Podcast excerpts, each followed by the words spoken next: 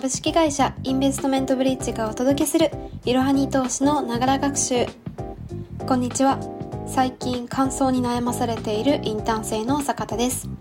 本日はいろはに投資ニュースをお届けします。いろはに投資のポッドキャストでは金融や投資に関するエピソードのほか私たちの経済や投資に対する考え方に大きく影響を与える世界のニュースを配信しています。今回はソフトバンクの決算についてです。ソフトバンクといえば携帯電話事業のイメージが強いと思いますが投資をしている皆さんは投資事業のビジョンファンドにも注目していると思います。実際に決算がどのようなものだったのかを見ていきましょう。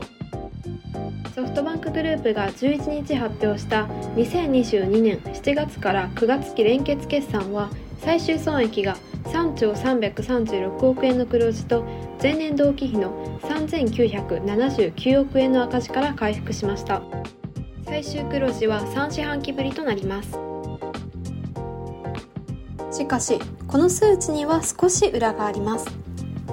保有する中国アリババ集団の株式放出による一連の取引で差し引き約4兆3000億円の利益を計上したことが今回の黒字化に寄与したためアリババ株の取引を除いたベースでは赤字となっています。今回の決算を受け株価が大幅反落しおよそ2年8ヶ月ぶりの日中下落率を記録しました。またアナリストの間では投資判断を引き下げる動きも相次ぎドイツ証券が買いからホールドに変更。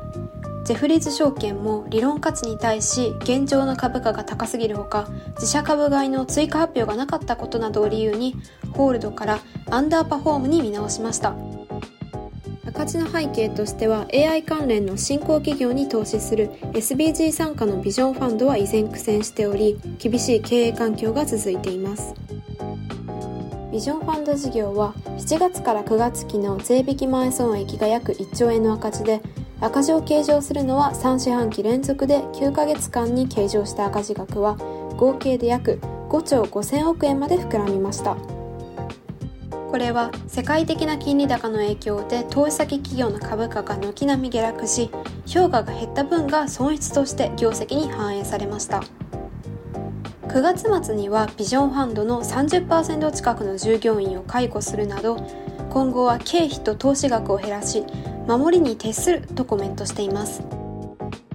加えて7月から9月期には円安が進行したことで外貨建て負債の円換算額が膨らみ約2000億円の為替差損を計上しました。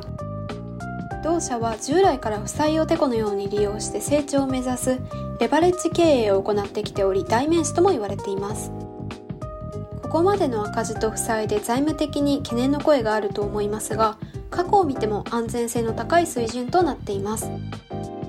ナブつまり自家純資産は16.7兆円となり純負債を保有株式価値で割った LTV は15%と目安の25%を下回っており手元流動性は社債の償還として4年分の資金に相当する4.3兆円に達しています。今回の決算では財務面以外にも今後の方向性が示唆されました。それはアームは高い成長が期待できるとの分析です。アームとはイギリスの半導体設計大手で2016年にソフトバンクが3.3兆円で買収した企業です。同社の製品アームコアを使ったプロセッサーはスマートフォンから家電自動車まで大量に使われています。それまでにもボーダフォン日本法人で1兆7820億円。アメリカのスプリントで約1兆8000億円という日本企業としては大規模な買収を行ってきましたが今回の3兆3000億円はそれを大きく上回ります。日本の企業の買収案件として過去最大となりました。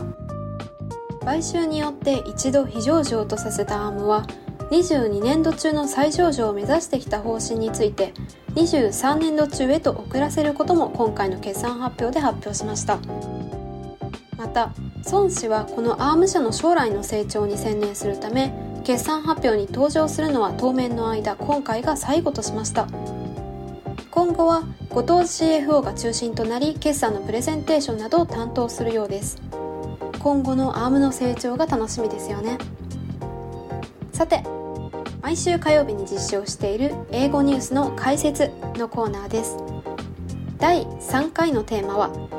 今日の配信にも出てきた半導体についてのニュースです。Japan has no room for mistakes as it revitalizes semiconductor industry. これは14日に発表されたジャパンフォワードというメディアの記事の一部です。日本語では半導体産業活性化のために失敗は許されない日本。となります。今回のニュースではソフトバンクやトヨタ自動車ソニーグループなどの日本を代表する大手企業8社が次世代半導体の国産化を目指す新企業ラピダスを設立し政府も補助金で新企業による開発を支援します。超微細な加工技術を使い大規模演算用のロジック半導体と呼ばれる次世代半導体の5年後の量産化を目指しています。ここで出てきた英語の No room とは余地がないという意味で過去を見ると日本企業の半導体業界でのプレゼンスが低下しているためもうこれ以上失敗はできないということです。またこれまで半導体や液晶など官民による大型開発事業は参加企業や政府の思惑が交錯し失敗を繰り返してきたことも背景の一つです。これからも英語のニュースを聞いて経済知識と英語力を一緒に習得していきましょう。いろはに投資ニュースでは私たちの経済や投資に対する考え方に大きく影響を与える出来事を詳しく解説していきます。いろはに投資の記事も概要欄からご覧になれるのでぜひチェックしてみてください。いろはに通してこれからも一緒に知識をつけていきましょう。本日の息抜き。本日11月22日はいい夫婦の日です。語呂合わせでいい夫婦の日となっています。パートナーの方に普段は伝えられない感謝を伝えてみてはどうでしょうか。私にとっては特に関係がない日なのですが今回は結婚の雑学を少しお話ししてみようかと思います。左手の薬指につける結婚指輪を結婚といえば思い浮かべる方も多いとは思います。では皆さんはこれがなぜだか知っていますか？その理由はギリシャ神話に由来しているそうです。古代のギリシャ神話では心臓に近い方の左手の薬指は心臓につながる血管があると信じられていたようです。左の薬指に指輪をつけることで相手の心を掴んで結婚の誓いをより強いものにすると言われているそうです。常識と思っていたんですけれども深い意味訳があったことは驚きです。あともう一つ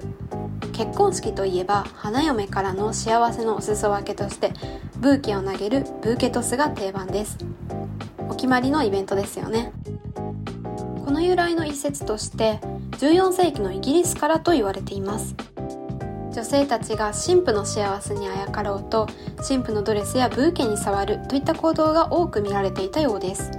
そこからヒントを得て挙式後に神父が持っているブーケをゲストに向かって投げるという演出が始まったと言われています。こんなにも昔からブーケトスが行われていたのは驚きです。以上結婚にまつわる意外と知らない雑学でした。いい夫婦の日パートナーの方にぜひ今までの日常の感謝を伝えてみてください。本日も最後までご視聴いただきありがとうございました。ぜひこの番組への登録と評価をお願いいたします。